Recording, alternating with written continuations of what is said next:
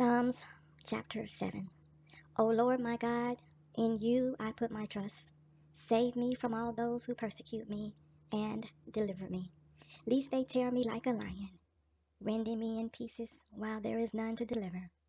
O Lord my God, if I have done this, if there is iniquity in my hand, if I have repaid evil to him who was at peace with me, or have plundered my enemy without cause, let the enemy pursue and overtake me.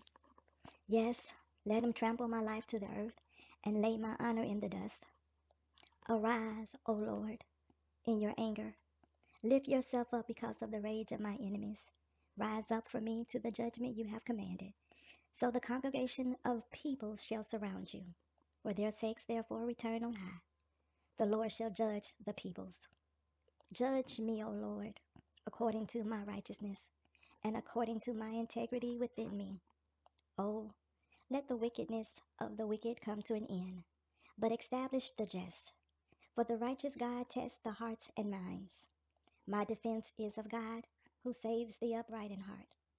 God is a just judge, and God is angry with the wicked every day. If he does not turn back, he will sharpen his sword. He bends his bow and makes it ready. He also prepares himself in trumpets. He also prepares for himself instruments of death. He makes his arrows into fiery shafts. Behold, the wicked brings forth iniquity. Yes, he conceives trouble and brings forth falsehood. He made a pit and dug it out and has fallen into the ditch which he made. His trouble shall return upon his own head, and his violent dealing shall come down on his own crown. I will praise the Lord according to his righteousness and was singing praise to the name of the Lord Most High.